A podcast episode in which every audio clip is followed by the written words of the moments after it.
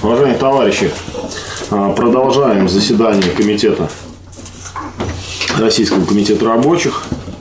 А, подходим к рассмотрению второго вопроса. Значит, второй вопрос звучит «Борьба за повышение реального содержания заработной платы». Слово предоставляется Сергею Александровичу Горбушкину.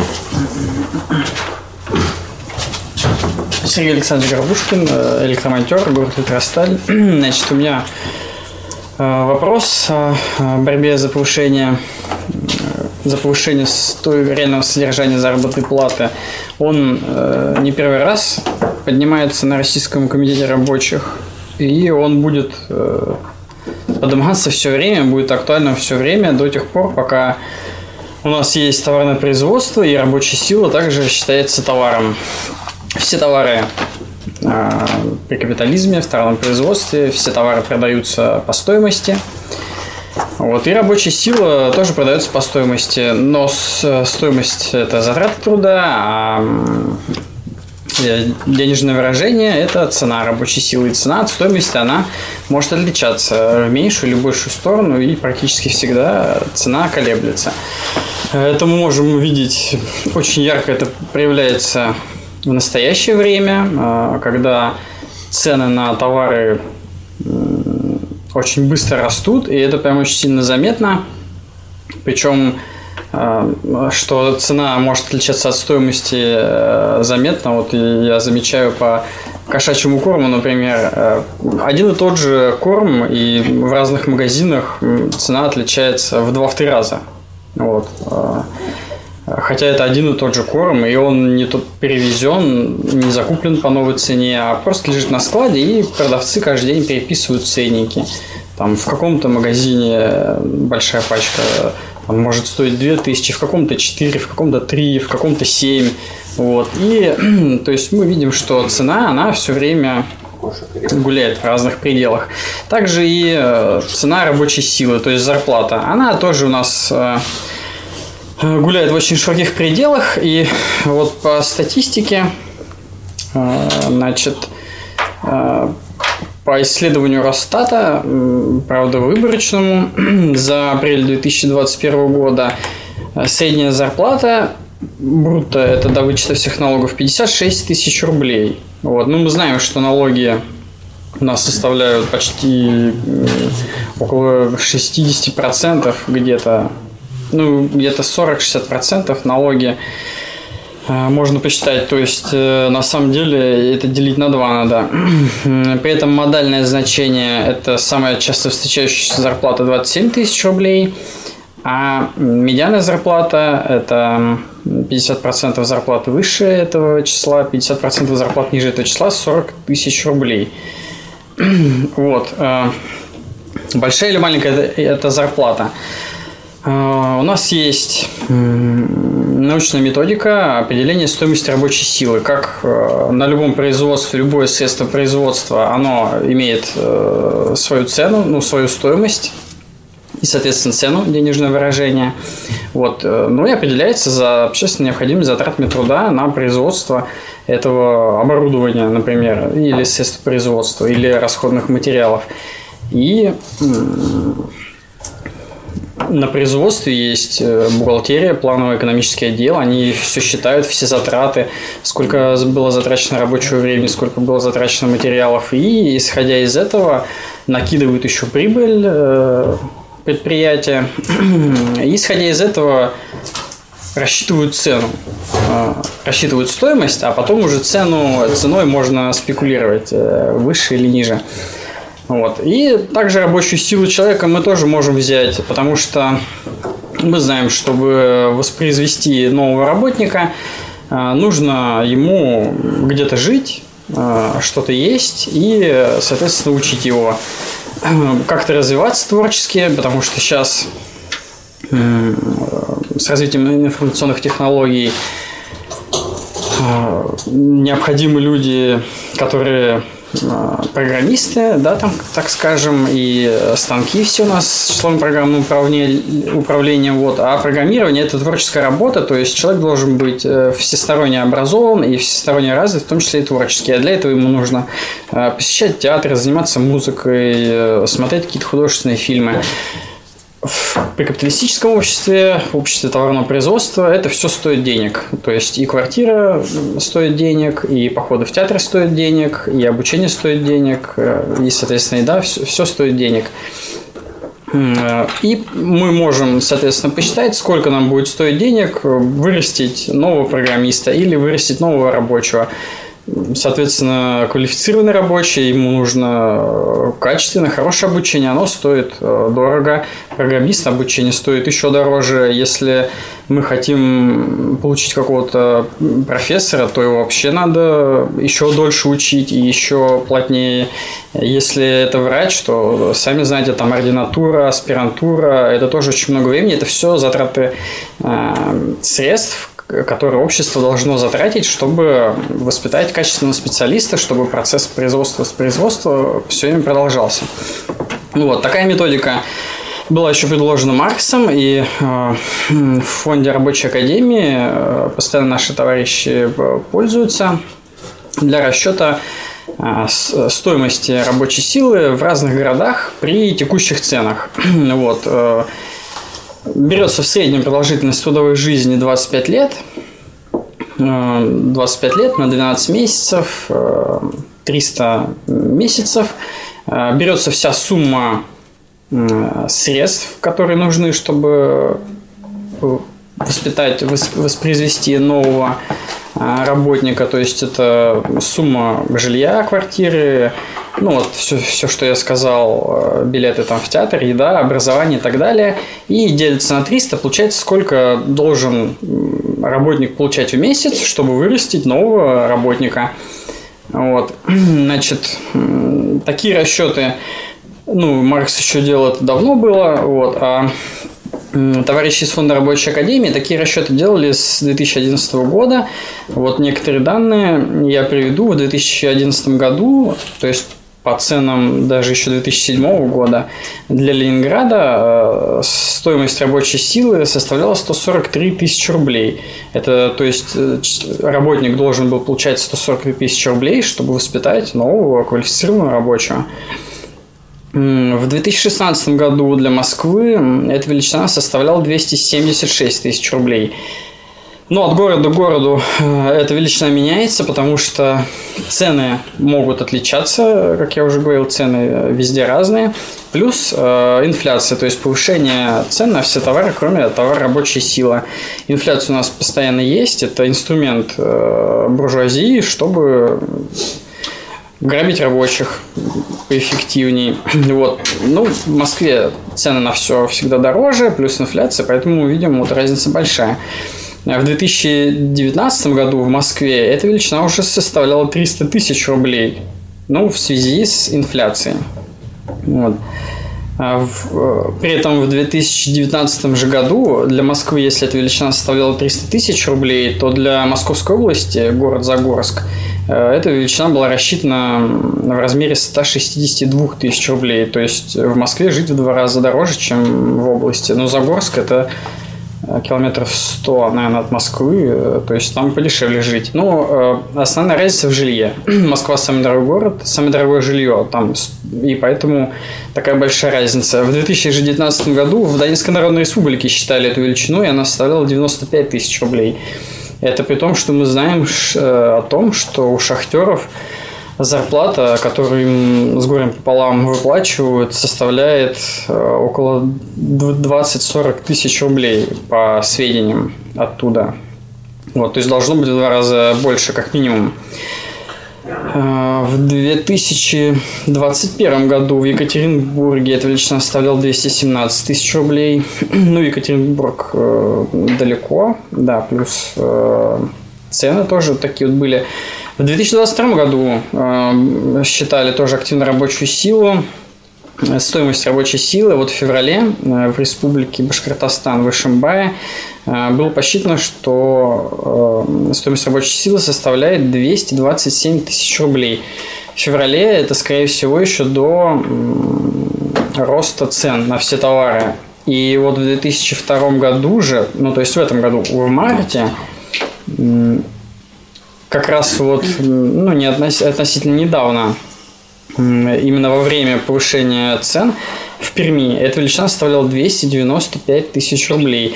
И мы можем предполагать, что в связи с инфляцией, то есть повышением цен, причем все видят, что цены в два, в три раза выросли, и, соответственно, стоимость рабочей силы будет расти вместе с ценами и уже составляет э, приличную величину.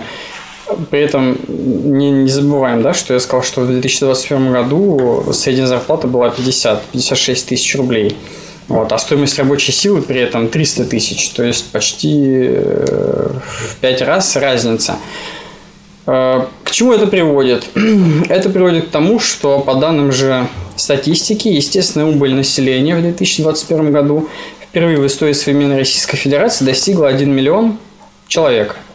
То есть, если э, цена рабочей силы отличается от стоимости в 5 раз, неудивительно, что а, просто у людей нет денег, чтобы воспитывать э, новых работников. Воспроизводить. Да, воспроизводить. То есть, если стоимость рабочей силы 300 тысяч, а человек получает 40 или 50, ну, он э, живет в плохих условиях, э, ест плохую еду, естественно, никак не может развиваться. Обучение бесплатное, самое, ну, не самое плохое, но хуже, чем если бы оно было платным. Естественно, никакого а, никакого роста населения не наблюдается, а наблюдается закономерно его убыль населения.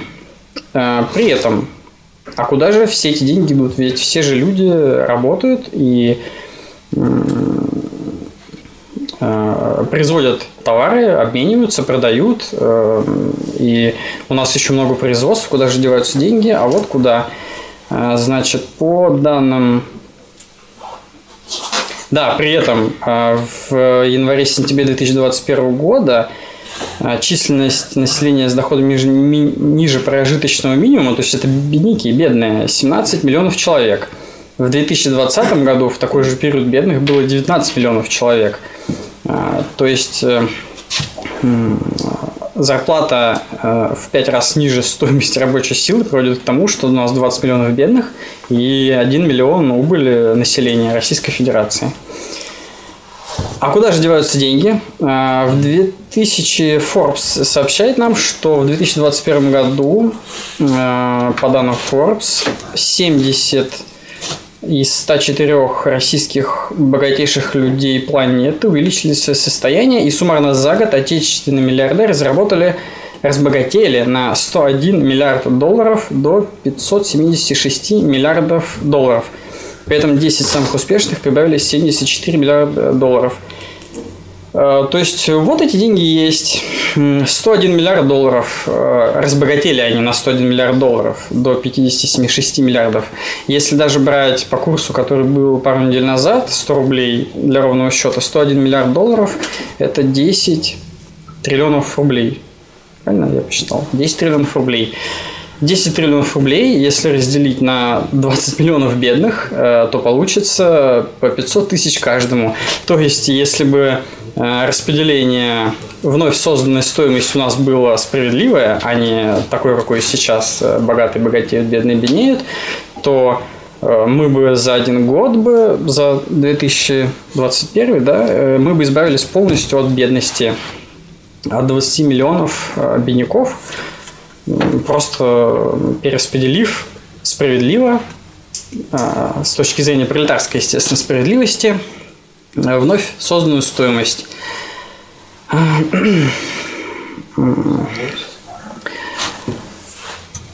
Сейчас, конечно, э, многие крупные фирмы, монополии э, индексируют сами, хотя они должны каждый год это делать по закону, но они сами индексируют зарплату своим сотрудникам, но на небольшие величины процентные, на 5, на 10 процентов.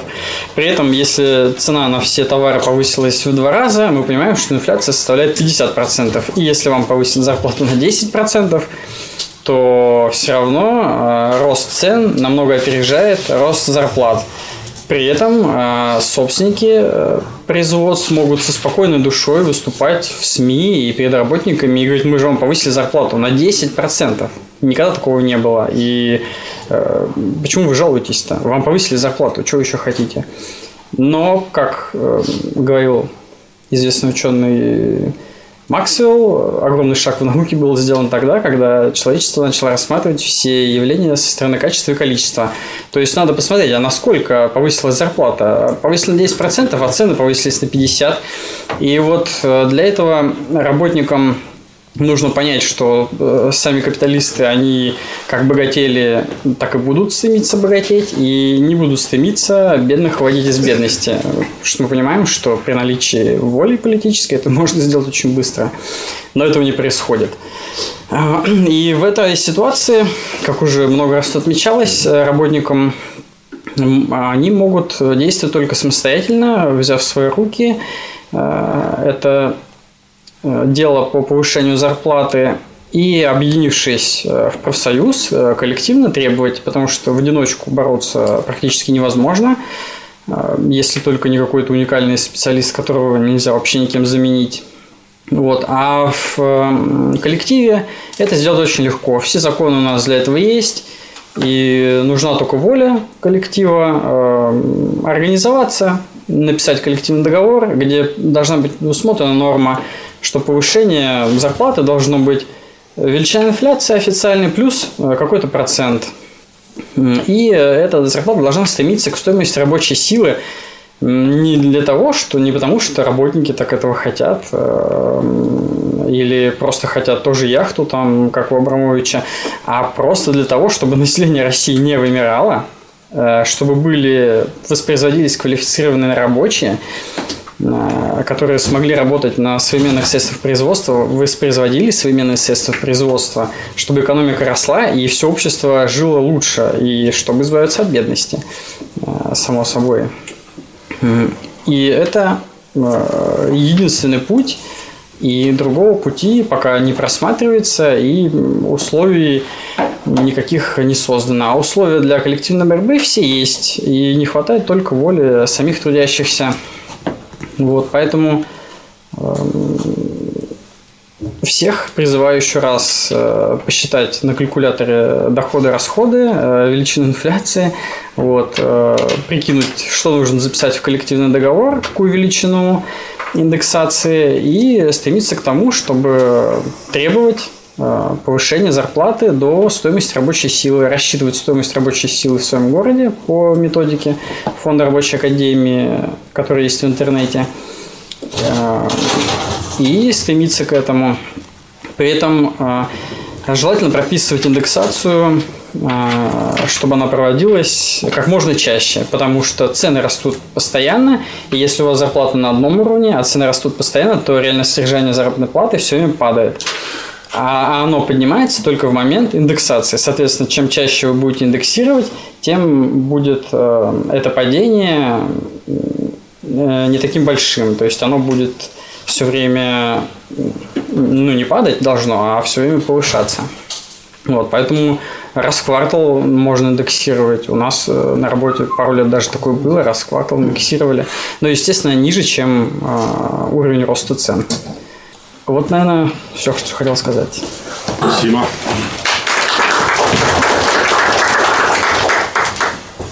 Выступить? Да. Пожалуйста. Ну, товарищи, на что бы я хотел обратить внимание. В вопросе, за, в вопросе борьбы за повышение заработной платы, а, естественно, опять мы начинаем с того, что необходимо агитировать. А, о чем агитировать Сергей прекрасно рассказал, то есть посчитали, э, методика выработана, ну, нашли зарплату условно 300 тысяч. И вот мы подходим к человеку говорим, слушай, вот 60 тысяч получаешь, ну, конечно, это гораздо лучше, чем в, остальном регионе, но у нас, ну, как бы, по региону смотреть. Но ты должен 300 получать. И в этот момент у него стопор. Он тебя дальше не слышит, потому что ты предлагаешь что-то такое, что-то ну, невозможное, поэтому что на тебя время тратить? Да, то есть, э, да, это классно, ты очень интересно рассказываешь, действительно, ух, какая несправедливость, но а, это невозможно. Поэтому не трать мое время, пожалуйста, не отвлекай, я пошел работать. А, возможно, целесообразнее идти таким путем, что а, объяснять необходимость повышения заработной платы именно правильной ее индексации сверх инфляции. И вот этот ориентир использовать уже в дальнейшем в разговоре как э, показатель, что а вообще, а к чему мы идем? Ну, по меньшей мере мы идем к тому, что мы должны жить нормально вот с, таким, с такой зарплатой. Да, сегодня мы как бы, ну, этого не имеем, но путь вот он. Есть индексация, э, есть инфляция, есть 10% пунктов сверхинфляции ежегодно, и будем постепенно стремиться. Э, закон позволяет, нормы э, Трудового кодекса можно привести пример. Э, процедура позволяет. Деньги у работодателя есть. Как правило, многие предприятия выложены, я сейчас на память не помню этот ресурс, но выкладываются финансовые отчеты для акционеров. Туда заходишь и смотришь, там вам прямо написано, вот столько-то мы потратили на оплату этих дивидендов, и там суммы десятки миллионов на 10 человек, условно говоря. И вот э, столько-то мы потратили на зарплату для 50 тысяч человек. Ну там тоже какие-то. То есть ну, несопоставимые цифры. 10 человек получают раз в 5 больше, чем 5 тысяч человек. Там. Ну, как бы есть откуда брать, есть куда расти. А, вот такой вот агитационный приемчик я хотел озвучить. Думаю, полезно будет. Спасибо. Маленькое замечание. Значит, товарищи дорогие, индексация не является повышением заработных плат. Индексация – это минимальная, а то и отрицательная компенсация потерь от инфляции. Повышение заработной платы считается реальной содержанием заработной Так что просто не применять этот термин повышение зарплаты и индексации. Да, спасибо. Здравствуйте, товарищи. Алексей Михайлович Чопа, а, Екатеринбург, а, РПК УРФУ. А, по поводу вопроса о борьбе за повышение реального содержания заработной платы. Этот вопрос, он напрямую связан с вопросом о режиме рабочего времени – а в прошлом году мне довелось делать доклад на эту тему по борьбе за режим рабочего времени. И также я указывал на это, что э, борьба за режим рабочего времени э, связана с борьбой за э, повышение реального содержания заработной платы. Это два неразрывных вопроса. А сейчас в условиях Э, экономических условиях, которые складываются да, в нашей стране, это наиболее актуальные сейчас вопросы. Почему? Потому что, ну, во-первых, инфляция будет сейчас расти, да, очень сильно, это все уже замечают. А как будет у нас индексироваться зарплата или повышаться, вопрос а, без участия коллективов, без коллективных действий, без борьбы за коллективный договор будет, ну, как минимум, открытым. Вот. Э, также по режиму рабочего времени. И, значит, да, вот а по поводу сложившейся экономических ситуаций, ну, значит, буржуазия у нас, я так понимаю, будет э, терпеть какие-то убытки или получать какие-то прибыли, доходы более низкие, чем э, до, скажем, до 24 февраля да, нынешнего года. И, естественно, она будет стремиться эти свои издержки, убытки или недо, э, недодоходы, так скажем, э, возместить за счет рабочего класса э, местного, да, российского. По-моему, это очевидно. Вот. И в связи с тем, что иностранные компании да, уходят у нас с рынка в связи с санкциями, там, контрсанкциями и так далее, э, будет расти безработица в нашей стране. И что это значит? Это значит, что работодатель будет манипулировать то есть э, на рынке труда вырастет предложение, да, то есть увеличится безработица, и а, работодатель может манипулировать такими, такой информацией, что ну, так, если что-то не нравится, он, пожалуйста, у меня там 30 человек на место, пожалуйста. То есть без сплоченной борьбы коллектива, опять же, отпор дать э, таким аргументам не получится. Вот. Ну, то есть э, хочу показать максимально, что э, вот эти два вопроса, вопрос э, за, о борьбе за режим рабочего времени и за повышение реального содержания заработной платы, они очень сильно связаны.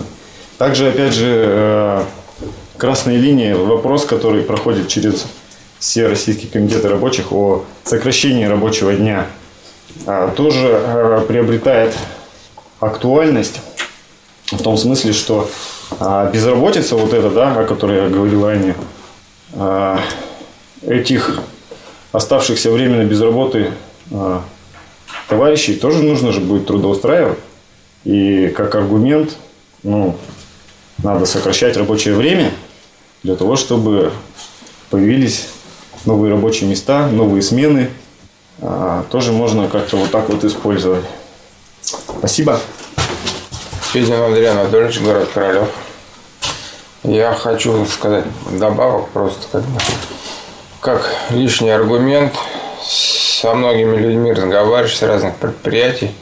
Они говорят, у них что более-менее благополучные э, предприятия, у них там более-менее зарплаты или еще что-то. На самом деле эти зарплаты э, все-таки далеки от реального содержания стоимости рабочей силы но в то же время, может быть, выше среднего какой-то по городу или еще что. Но так как капитализм, он вообще чреват кризисами, войнами и так далее, всякими санкциями, и мы это сейчас видим просто своими глазами. И как Сергей уже статистику привел, можно просто, судя по этой статистике, как взлетели цены, э, люди, которые не собирались вообще ничего делать никогда – мы сейчас видим, что они, несмотря на, то, что у них более-менее зарплата, они ее потеряли в два раза, так как цены взлетели в два раза просто. Вот, так что на любых предприятиях, какие бы они ни казались, люди должны организовываться там и что-то делать. Может быть, даже если вы как-то слабо себе представляете, как профсоюз организовывается, ну, Организовывайте первичные ячейки. Вам в этом помогут.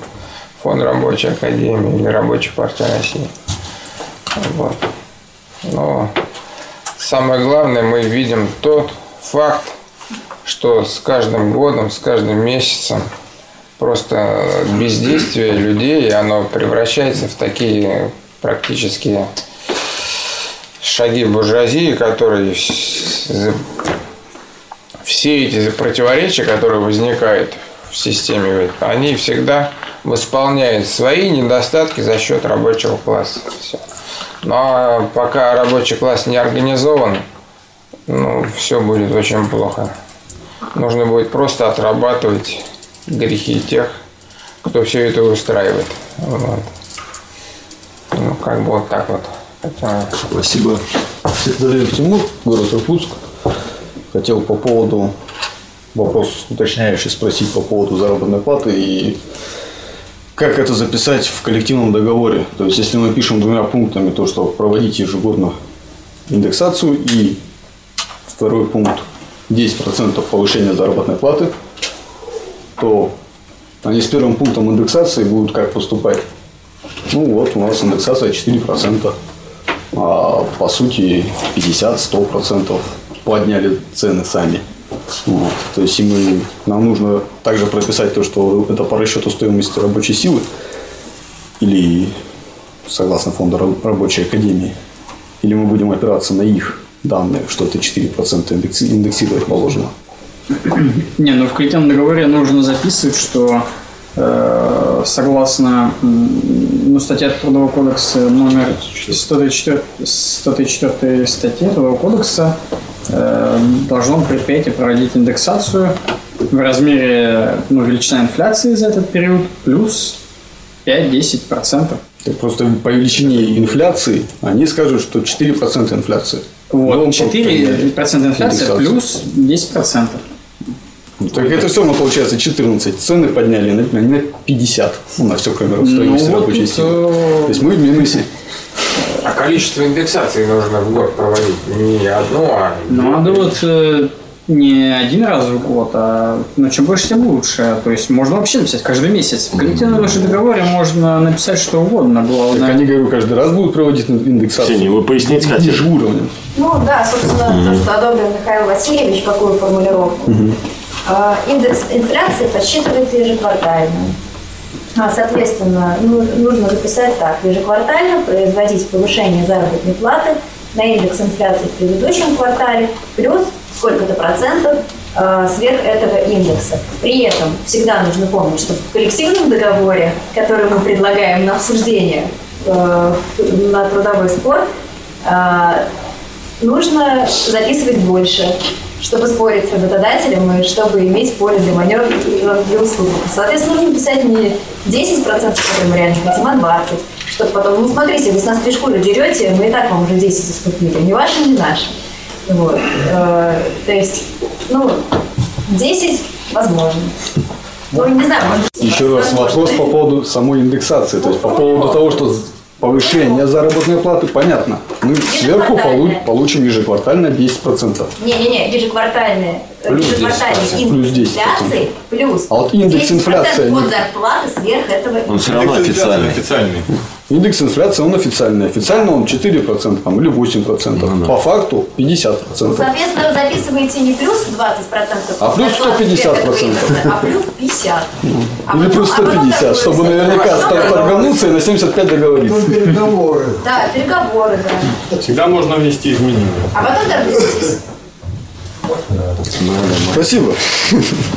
если изначально зарплата низкая, то вот как в Казахстане требовали работники нефтепромышленности, и вот некоторые медики требовали, они прям сходу требовали на 100% зарплату повысить, на 100%, то есть в два раза. Два раза. А потом уже вот эта индексация это каждые три месяца. При каждом скачке может требовать просто индексацию опять на 100%. Нет, в коллективном договоре такая норма, ежеквартально. Ну, ну да. Если не выполняет, то опять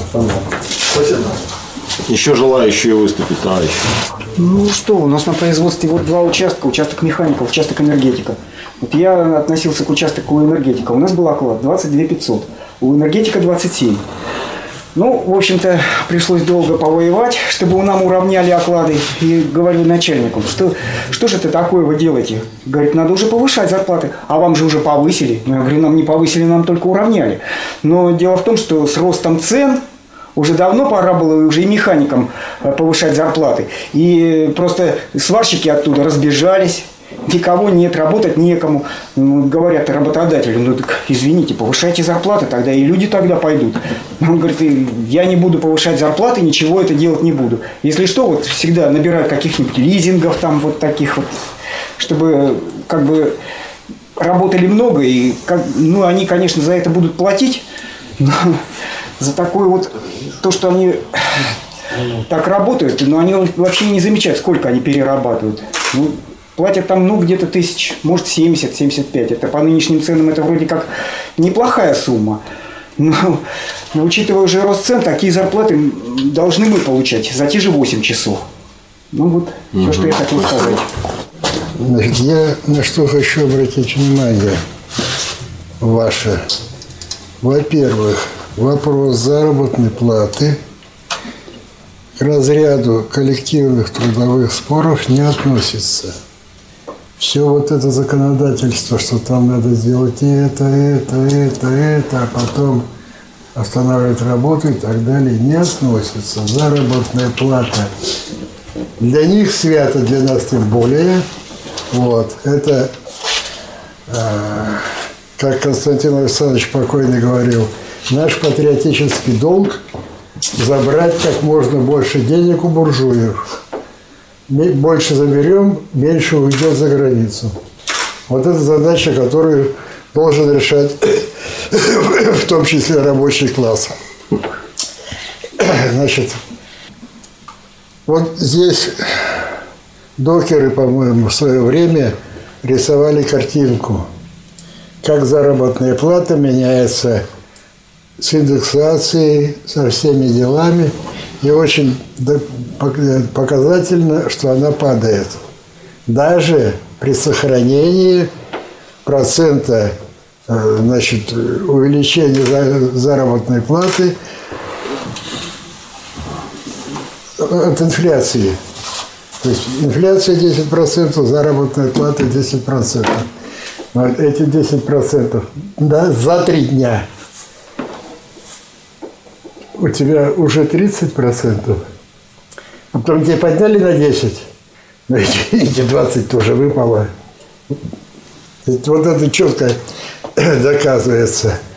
То есть, что индексация должна быть выше, э, так сказать, инфляции, это однозначно. Чем чаще э, это будет происходить, значит, тем эффективней, тем меньше потери. Вот, это вот одна сторона. Так, другая сторона по сохранению заработной платы как таковой. Вот здесь вот прозвучало, заработная плата там такая-то, а реально вот такая. Потому что масса этих вопросов, почему реальная заработная плата ниже, э, так сказать, той, которая написана в бумаге. Значит, и основным, э, так сказать, посылом было то, что они вот взяли там, премию убавили, и все, и заработную плату подняли на 5%, а э, премию убавили на 5%, зарплата не увеличилась. И что было, так сказать, этот инфляционный процент, он пролетает, ну, так сказать, мимо, он не компенсируется. Значит, в самом начале нашей работы, это вот где-то 95-й год, у нас постоянно практически стоял на повестке дня вопрос, вот как сейчас о колдоговоре, так о сохранении значит, э, отечественного производства и повышении заработной платы. И вопрос о заработной плате ставился всегда так. Не, э, так сказать, не просто, не просто размер заработной платы должен расти, а должна расти тарифная часть, вот та, которая неизменна. И на этом пути у нас были неплохие результаты. Вот. Значит, и на Красном Сормове, вот я знаю, у Дмитрия Васильевича тогда неплохо получилось. У нас на заводе тоже. Вот. Ну вот как-то мы об этом забыли и как-то это отодвинулось. Вот давайте вернем на рассмотрение этот вопрос. Говорили. А что повышать? Повышать просто массу, так сказать, денежную, что вот мы платили 100 рублей, а теперь стали платить 100 рублей 10 копеек, это одно. А когда было 100 рублей и премия 10 копеек, стало 100 рублей 10 копеек и премия 10 копеек, гривенник, извините, прибавился. Вот. То есть вот этот момент, видимо, надо будет на рассмотрение как, каким-то образом возвращать. И им заниматься и понимать, что происходит. Ковин Павел Владиславович, кирпичный завод, город Новосибирск. А, то есть, ну, как бы так вот идея такая пришла, что вот человек вот, ну, как бы спрашивает, а как вот реальная цифра на 50% выросли цены, э, повысили цены. А, ну, говорят вот 4%, да, что вот раньше был, ну, как минимальный э, корзина, да, потребительская, то есть вот она была, да, что, ну, возможно, надо опять также привязаться к чему-то, например, то бишь, да, не к вот этой инфляции, которую кто-то там считает, у кого-то яхта на 100 долларов повысилась, а у кого-то хлеб возрос в два раза, там, ну, или более. То есть, и у них общий знаменатель вот этот выходит, что, ну, там, 0,0 3 копейки, грубо говоря. И то есть я имею в виду, да, вот реальный, как бы капиталист-то потребляет не продукты питания там вот э, ежедневно необходимые, да, он потребляет там станки, вот это все, ну как бы такое, да, А, ну, простой человек, э, он потребляет, э, ну, постоя- постоянного пользования на, то, что больше всего, на самом деле, инфляция и бьет, а выводят они как бы среднюю, да, вот этим самым. Что как раз и привязать, как вот мы привязываем стоимость воспроизведения рабочей силы, то есть э, какой-то ну, набор продуктов, там, услуг и того всего, что, ну, как бы, и, и вот как-то инфляцию таким же образом, то есть я имею в виду считать. Ну, в принципе, все. Понятно. Если процент повышения инфляции, который э, процент повышения зарплаты сверх уровня инфляции а, значительно выше, чем сам уровень инф- инфляции, а, то разницы-то большой нет. Ну, то есть инфляция это а, скорее формальность. Э, э, формальность, на которую можно сослаться как на основание. Но если запрашивать, если совсем маленькая зарплата, то опять-таки можно повыс- м, э, во-первых, затребовать в результате коллективного трудового спора ее значительное повышение, как Сергей сказал, сразу там на 100%, а потом уже в коллективном договоре прописать такую меру, чтобы повышалась э, ежеквартально на 10%. Да, при, при этом, э, что хотела бы заметить, э, всегда же бухгалтер найдет, как э, придраться и есть такая формулировка на 4% э, плюс 4%, он может посчитать не 4%, плюс, там, например, 10%, да, если э, идет сверх уровня инфляции, то в некоторых формулировках бу- бухгалтер может посчитать э, эти 10% от самого индекса инфляции, например. Повысить зарплату. э, Надо прямо указывать. да, поэтому, поэтому нужно до, до- до мелочей, чтобы эм, с самых извращенных точек зрения посмотреть на эту формулировку э, именно со стороны работодателя, чтобы двойных толкований быть не могло. Вот. Ну да, и э, да, ли- либо в коллективном договоре прописывать э, большой процент, либо э, в результате коллективных действий сначала отстоять требования э, повышения зарплаты, повышения э, процента тарифной ставки по отношению ко всему доходу работника, а, а потом уже прописать дальнейшее повышение.